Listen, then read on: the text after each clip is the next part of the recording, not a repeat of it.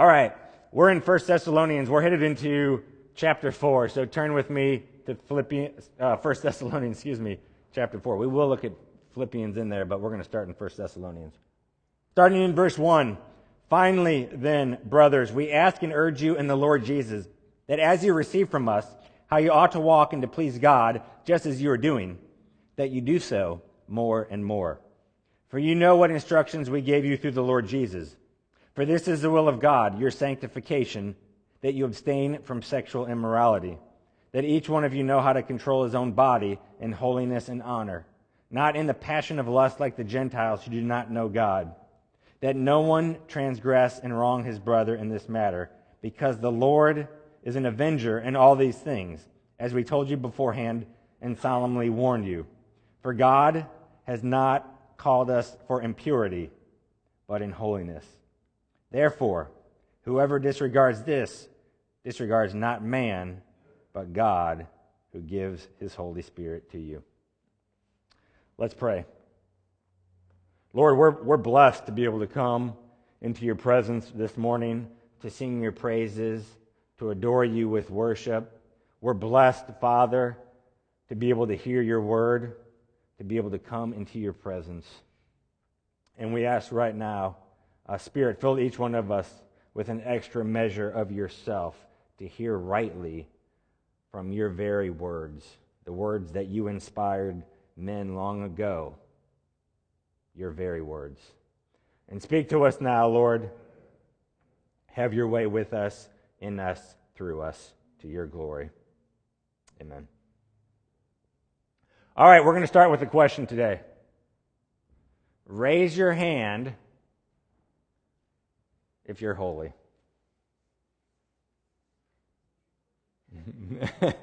so I was like you guys aren't sure. I only see like a, like two and a half hands. Yes, Melinda's in the back. Like I don't know. All right, well, that actually is, um, you guys played perfectly into my illustration. because we're going to be talking about uh, sanctification today, and we're actually going to be talking about some different aspects to sanctification. And I'll answer the question of whether you should have raised your hand, or it'll probably just be answered naturally as I'm, as I'm preaching. I want you to notice something, though, in regards, because we've kind of been talking about the deity of Christ the last few weeks, and even when we talk about sanctification and holiness, I mean, that's ultimately going to come through Jesus.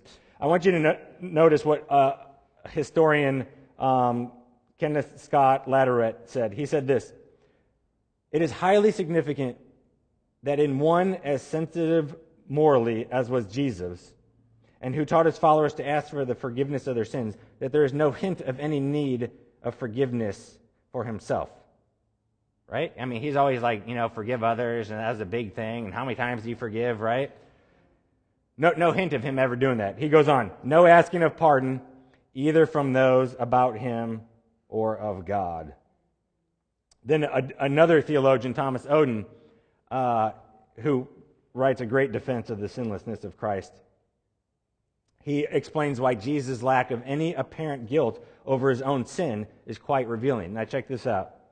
Those who have walked the furthest on the way to holiness are those likely to be most keenly aware of their own guilt. You guys agree with that? Like as you grow, if you're if you're a true believer and you're growing in the Lord, like the, when I first got saved, I was kind of like, man, I, I got this thing down. Like, look at all these changes that I've made, right? And I kept growing and growing. And as I've gotten closer to Jesus and as I've grown, I've realized like how great my guilt is, how great my sin is, how sinful I really am. So those who walk who have walked the furthest on the way to holiness are those likely to be most keenly aware of their own guilt. St. Teresa of Avila, for example, understood most acutely how distant she was from the full possibility of life in Christ. But it was not because she was living distantly from the life, but so near to it. This was not morbid preoccupation with guilt, but simply the expression of daily life lived so near to God that she was more painfully aware of each small increment of distance from God than others might have known in a lifetime. Yet Jesus, whose closeness to God could hardly be questioned, showed no evidences of such guilt or remorse or distance, but rather sustained the closest filial relation. Isn't that good? I mean, it makes sense, right? That he was sinless, right? And he encourages followers to walk in, in repentance and to walk in, in humbleness and to walk in that attitude of forgiveness. But we never see that idea in him himself. Why? He didn't have to ask for forgiveness, he never was sinful. This really kind of talks about the aspect that I want to look at today in regards to our walk with the Lord, and it is the issue of sanctification. Really, these uh, first eight verses and even more talk about this idea of sanctification. Now, when we normally talk about sanctification, we're thinking about the progressive work of God and man that makes us more free from sin and more like Christ. It's a progressive work. That's how we normally think of it. That's why I look at 1 Thessalonians 4, we just read it. At the very end, he's like, You receive from us how you ought to walk and to please God, just as you're doing. Say, hey, you're, you're pleasing God and you're walking with Him. But then what does it say? That you do so what? More and more. More. You guys need some coffee or something? You're kind of, you're kind of tired today. All right? So you do so more and more. What's the idea? It's progressive. You are progressing in your walk with the Lord. Now, that word itself, sanctification, it means to be set aside. And if you look in the Old Testament and follow it through, and that idea, what is set aside is considered what? Holy. Okay, so those terms for the New Testament and the Old Testament writers, they're, they're pretty synonymous. Set aside, to be set aside is to be holy. That's where we get words like saint, sanctification, and the word holy itself. It's really all from the same Greek root word.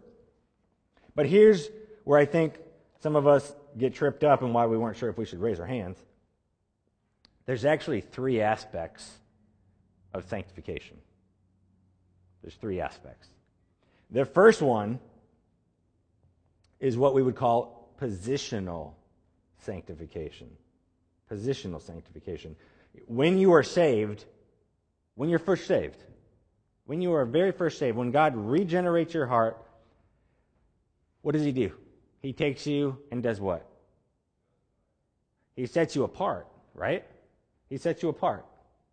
So, from that moment of salvation, you have a holiness that comes from God. You are His and no one else's. So He sets you apart. God does this. He takes us, sets us apart, puts us apart for what? His purpose is His glory. Look at Ephesians chapter 1.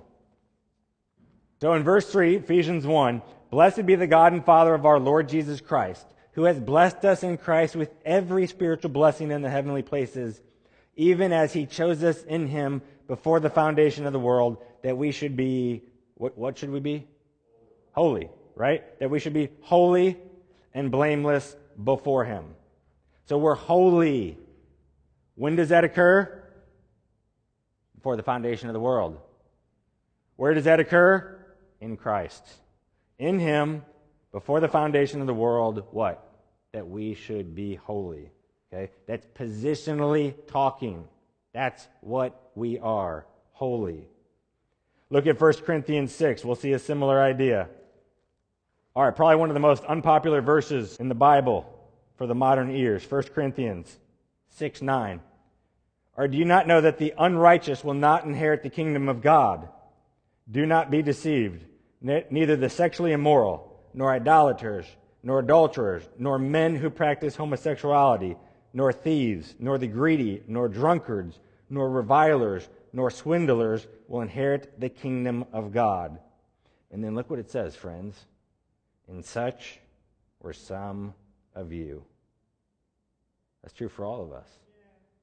All of us. And if you're a believer, it's past tense. Such were some of you. And then notice what he says. But you were washed, you were sanctified, you were justified in the name of the Lord Jesus Christ and by the Spirit of our God. Look at all, all those things. Verse 11. That's past tense stuff. It already happened. You were washed. He's talking to believers here. You were sanctified. You were justified. All past tense. That's what God does in salvation. So we have this thing called positional sanctification. So are you holy? Yes, is the answer. You really are. You really are. Positionally, you're holy. Look at 1 Peter chapter 2. Verse 9, 1 Peter 2. But you are a chosen race, a royal priesthood, uh, a what nation? A holy nation. A people for his own possession, that you may proclaim the excellencies of him who called you out of darkness into his marvelous light. So you are a holy nation. Where does our positional sanctification come from? It comes from Christ. It comes from Him. That's why those verses are talking about in Christ, through Him, all of those things. We are in Christ. If you've been united with Christ, you've been united with Him in His death and His resurrection. We have holiness because Christ has holiness. We get what He has. It's a beautiful thing when you start to wrap your mind around it. We get His holiness. He merited it for us, He shares it with us. Okay, this is why Paul, over and over again, can refer to believers as saints. You can, you can translate it, and some versions do, holy ones. And that, every single letter, how does he start? You know, to the church here, to the church there, to the saints called in Christ, you know, something along those lines. Why can he call them that? Why can he call us that? Because our position before God is one of holiness. And let me just say something. Friends, this, this truth, it, it should impact you. I mean, think about that for a moment. God sees you not just righteous, which is part of justification, but he also sees you as holy. That's the sanctification part. If you're in Christ, then you're a saint and you're a holy one. And a lot of times, we, we, we flip that around and we feel like God's mad at us or, or looking down on us. I don't believe that's an accurate picture of how God looks at his children. Think of you, parents, with your own children. Yes, you can be frustrated, you can be unhappy with them. We are not children by nature, by wrath anymore. Originally, we were. That's what we were. But now we are children of God. God loves his children. He wants his children to flourish. He wants to bless them. He wants to see them walk in his ways in holiness. So, that's our positional sanctification. Let's talk about the one that most of you think of when you think about sanctification. It's called our progressive sanctification. Okay, positional sanctification, that's actually God's work and, and God's work alone. But progressive sanctification emphasizes our work in obedience, cooperating with God and His grace. That's the idea of what we just read in 1 Thessalonians, that we do so more and more. We are working more and more towards following the commands that Christ has laid out for us. Kind of the quintessential verse regarding this concept is seen in Philippians. Turn there. Philippians 2, verse 12. Therefore, my beloved, as you have always obeyed, so now, not only as in my presence, but much more in my absence, work out your own salvation with fear and trembling. Now, if that's where the verse ended and there's a, there's a period there and nothing else after it, it might be a little alarming. You got to take 12 and 13 together.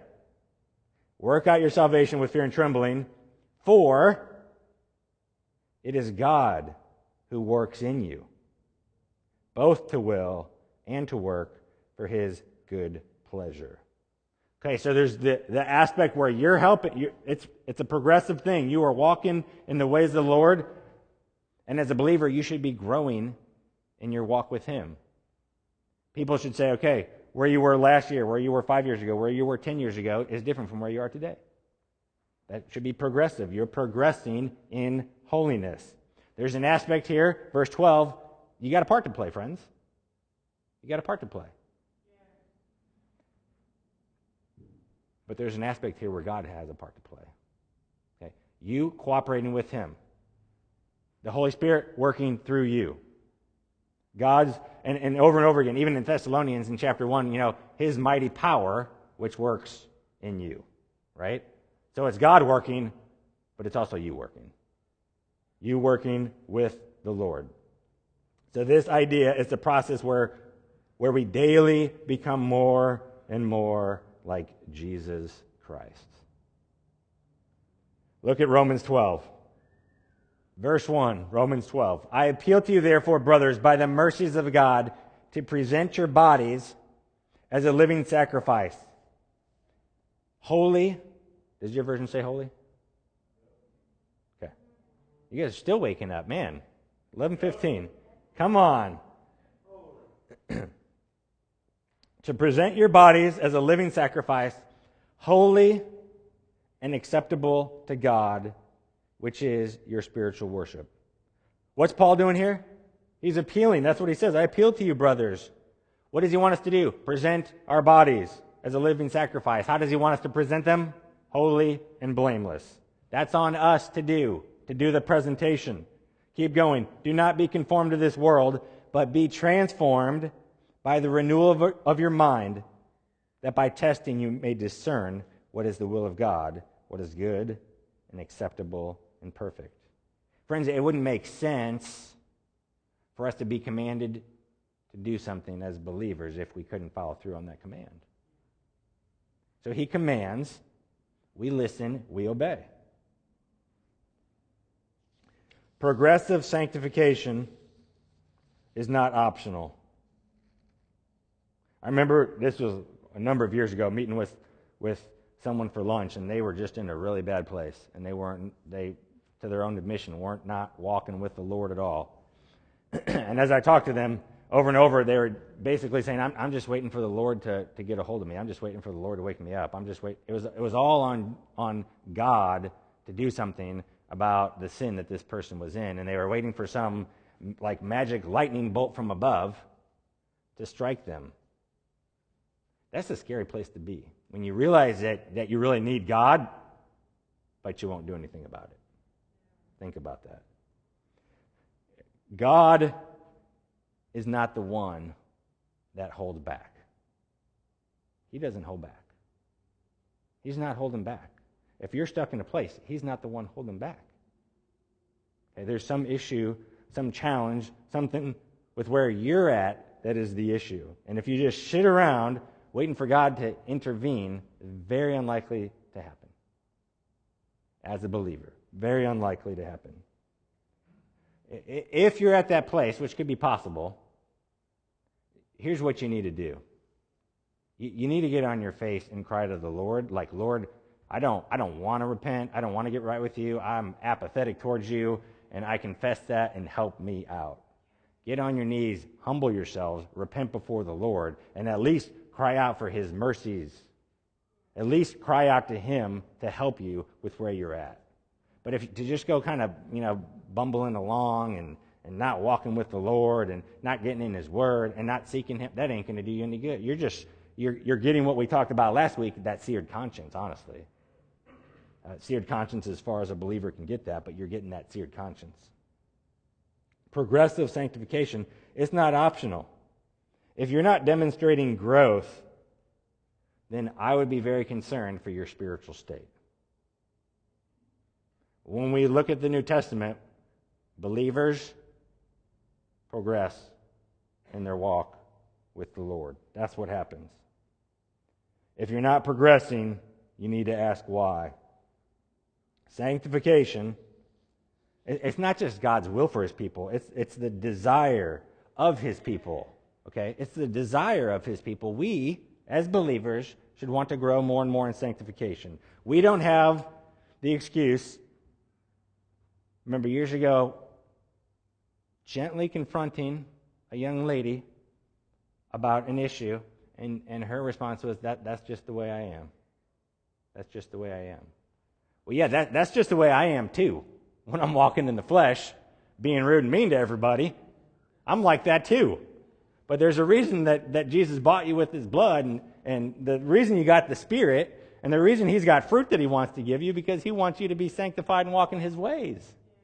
So, yeah, we, we all can be like, well, that's just how I am. I know, that's the problem. It's in sin. God wants to do something about it. What does John, uh, what does Jesus say in the book of John, chapter 14? If you love me, you will what? Yeah, obey my commandments. Keep my commandments. Okay, do you love Jesus? Okay, then you'll do what he commands.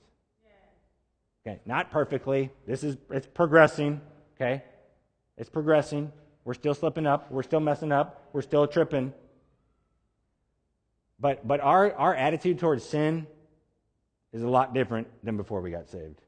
And hopefully, our attitude, even from years ago when we first got saved, is different. And it doesn't have its mastery anymore over you.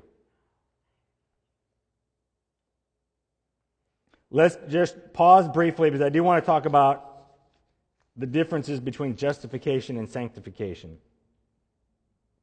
Justification. It's a legal standing, a declarative act by God as the judge. He declares us to be righteous. You hear righteous, you need to think justification. You hear holy, you need to think sanctification. those, those are the words that are kind of, li- they are linked together, okay? Justification, righteous. Sanctification, holy. So it's a legal standing. It's a once for all thing. God declares it, boom, it's done. And it is entirely, entirely, entirely, entirely, entirely God's work. Um, and this justification is the same in all believers past, present, future. Okay? Does, God doesn't justify this one one way and this one another way and this one. No. It's all the same. But when we talk about sanctification, especially what we're talking about here with the progressive sanctification, it's an internal condition and it's continuous through our life. Justification, one time. Sanctification, it's continuous. Justification, entirely God's work. Sanctification, we're cooperating. And sanctification actually can, can, can be greater in some than in others in this life. Okay. So that's the second aspect, the progressive sanctification. Then there's a, a third aspect. It's the best one perfect sanctification.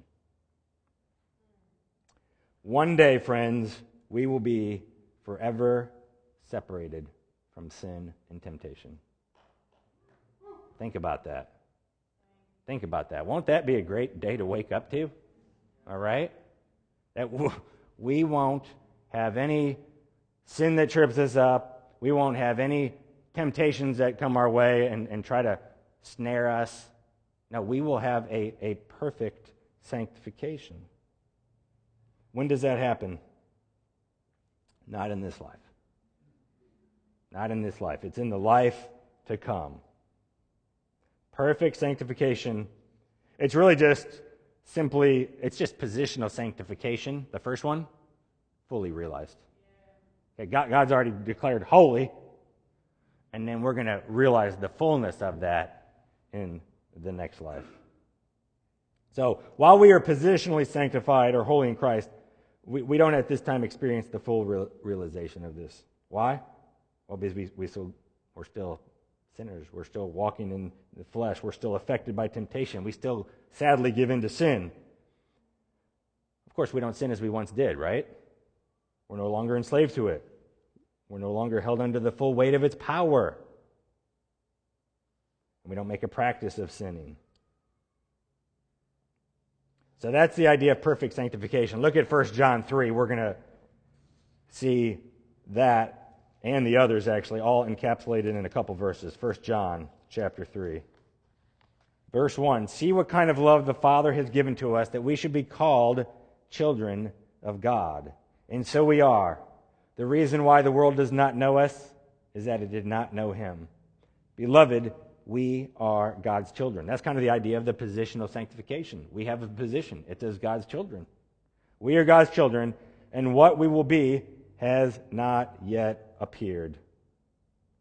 But we know that when he appears, we shall be like him. That's the perfect sanctification.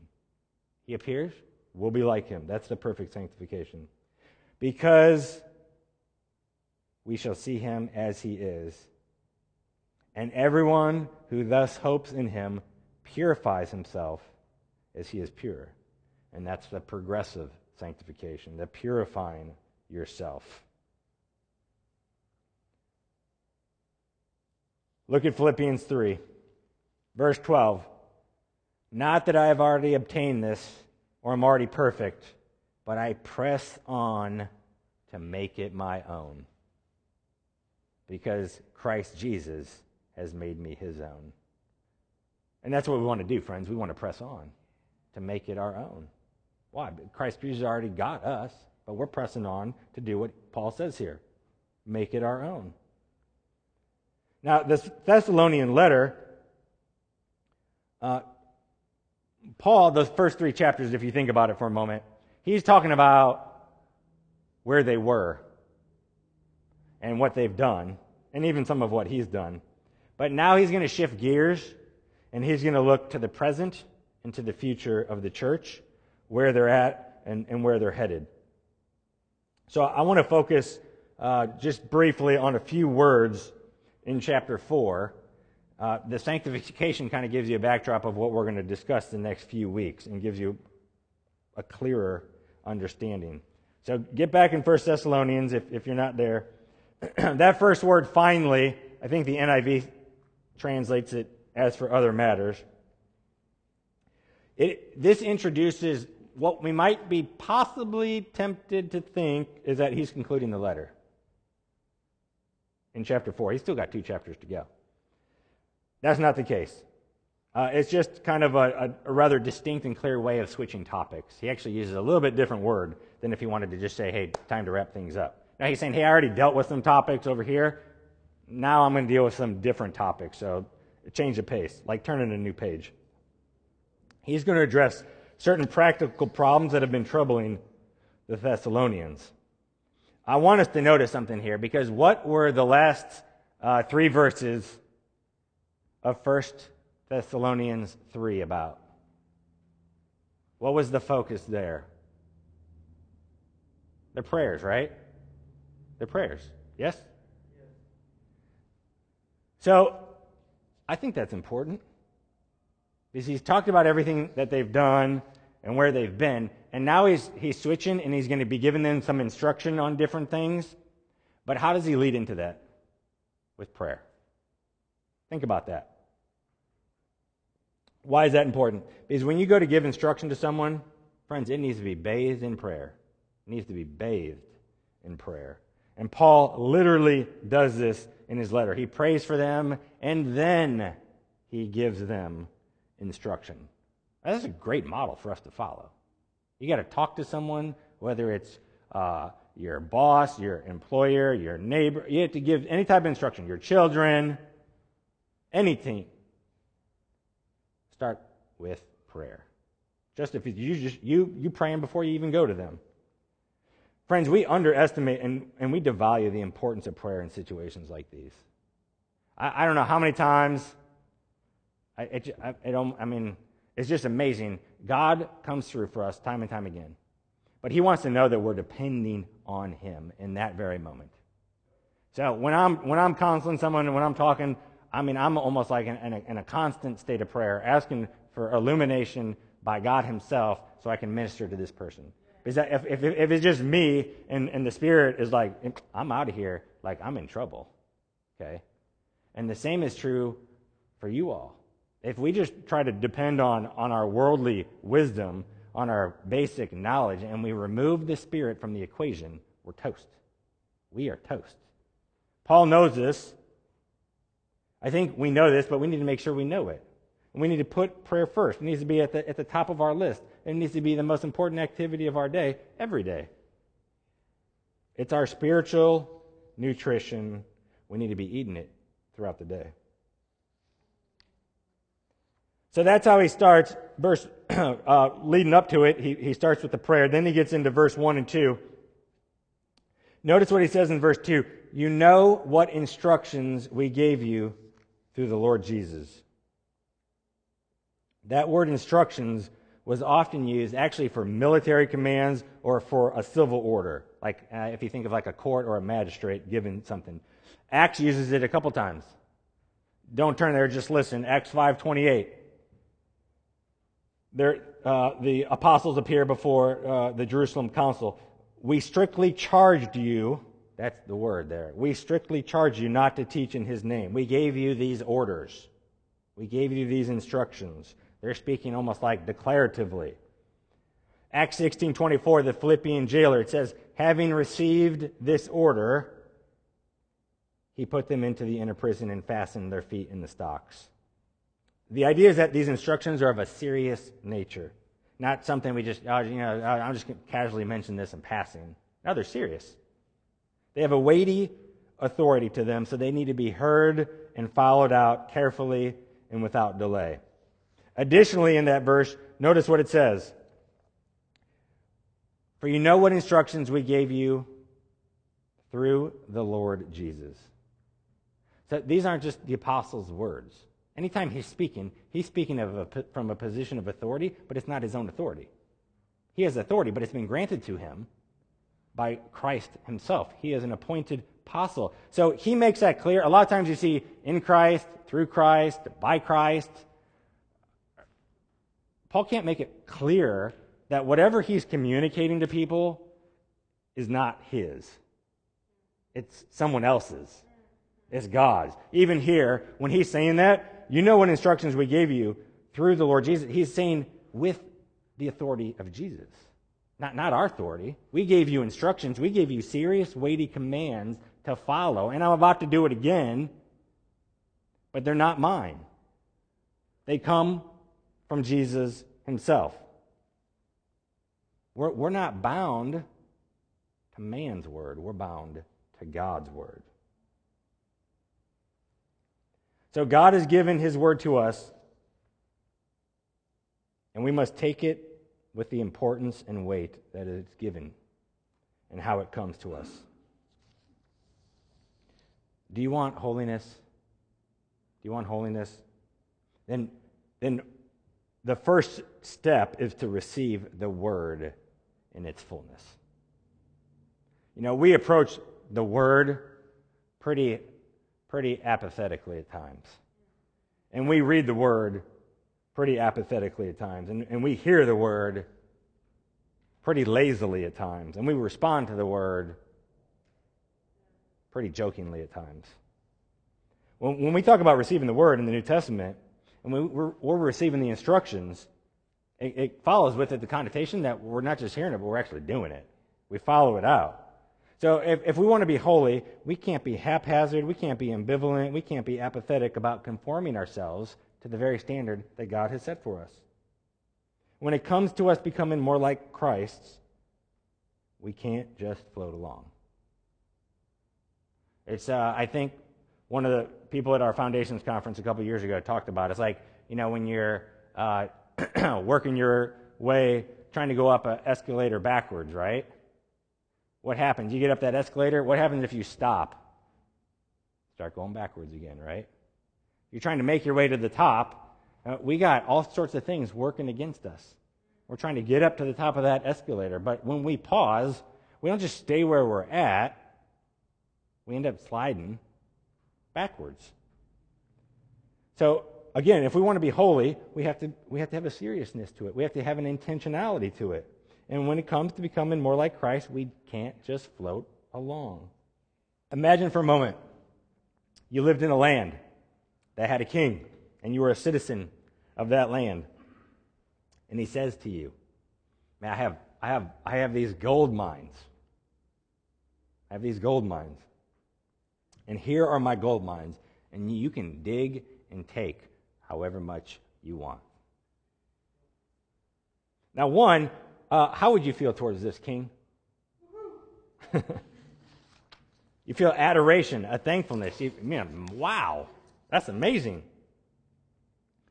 Friend, God offers to you all the gold in the world. It is the riches of heaven. It's His mercy, His grace, His truth, His very word. And you can have as much of it as you want. You can. And, I, and, and what do we do? We settle for like little slivers. And we stand at the mine, and, and we hardly venture into the mine. We're just, we're just fine to pick away at the edges of the mine, looking for a sliver of gold here and there. God wants us to go in. There's just gold all over the place in there. I mean, a lot of it, it's not like you even hardly need a pickaxe for. But you do have to go seeking for that gold. The king says it's yours. The gold is there. But you got to take it. You got to want it. You got to take it. And friends, his, his word is like gold. That's how his word is. And, and, and think about John 17 sanctify them in the truth. Your word is truth. This whole idea of, of holiness, of sanctification, Jesus himself, John 17, grounds it in his very word. Sanctify them, make them holy, set them apart in your truth. Your word is truth. I, I, God, there is something amazing that, that God somehow uses his word to make us more like him. I can't honestly, completely, fully describe it. I just know when I'm in this and I'm reading it and I'm studying it, I'm a different person and I'm growing. And it sounds so simple at times, just, oh, just pray and read and pray and read and pray and read. Well, it is simple, but it's pretty hard. But I'm telling you, friends, and many of you can agree and understand this thing, this word, it transforms you. Yes. I've read many, many, many books, some of them more than once. This one, many times. Those books, they might give, encourage me, they might help me. This thing transforms me. And it can transform you too. But we got to be in there. We got to be mining it. And some of that gold, it's just like you just turn, you know, some of the, oh, look at that gold there, you know, and turn a couple, look at that gold there. There's just gold all over the place. But do we want the gold? The king offers the gold. Do we want the gold? Friends, if we want that first aspect of sanctification, well, we have that with Christ. God offers it to each person here. That initial sanctification. Holiness, it comes through trusting in Christ as your Savior. The progressive sanctification, walking with Christ, takes some effort on our parts. And I think this, this coronavirus has made many of us lazy. Many of us lazy. Spiritually, maybe physically, but spiritually. Friends, it's time for us to wake up. You know, God's doing a work, and He wants to do a work, and He will do a work, and He wants you to be a part of that work. He wants you to be involved with what He's already doing. But if you want to be a part of that, if you want to walk in His ways, if you want to grow, we've got to get in that Word. we got to be men and women of His Word. Friends, I want to encourage you to have the hope of heaven. The hope of heaven. This is what one author said If the world that was made in six days is a fabric so excellent, what will that city be which has been building and beautifying from eternity? Enter, will Christ say, into the kingdom prepared for you. God is still preparing, furnishing, and perfuming heaven for you. Right? This is not our end here. This is not our end. Okay? The best truly is yet to come. Not in this life, but in the life to come. And we need to make sure we're setting our heart and sights on heaven. Who's there? Jesus. Where is he at? The right hand of the Father. Colossians 3. Set our hearts on things above. Set our hearts on Christ alone. Right. Let's get to a place where, where it's me and Christ, where it's you and Christ, where it's us in Christ collectively, walking in his ways, seeking him doing everything for His glory. Let's pray. Father, take us as your chosen vessels.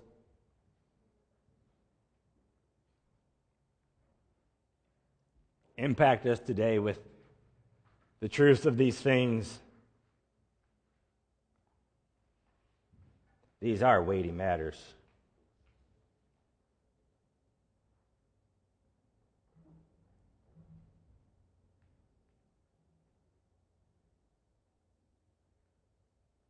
And Lord, I, I pray for anyone here who might, might be discouraged that you'd give them the hope of being with you one day. They have you now. It's through that glass looking dimly, Lord. Give them the hope of heaven, the hope of being fully united with you face to face. And I do pray, God, for a spirit of repentance for all of us to walk in humility, to walk in confession of sin, to walk in forsaking of sin.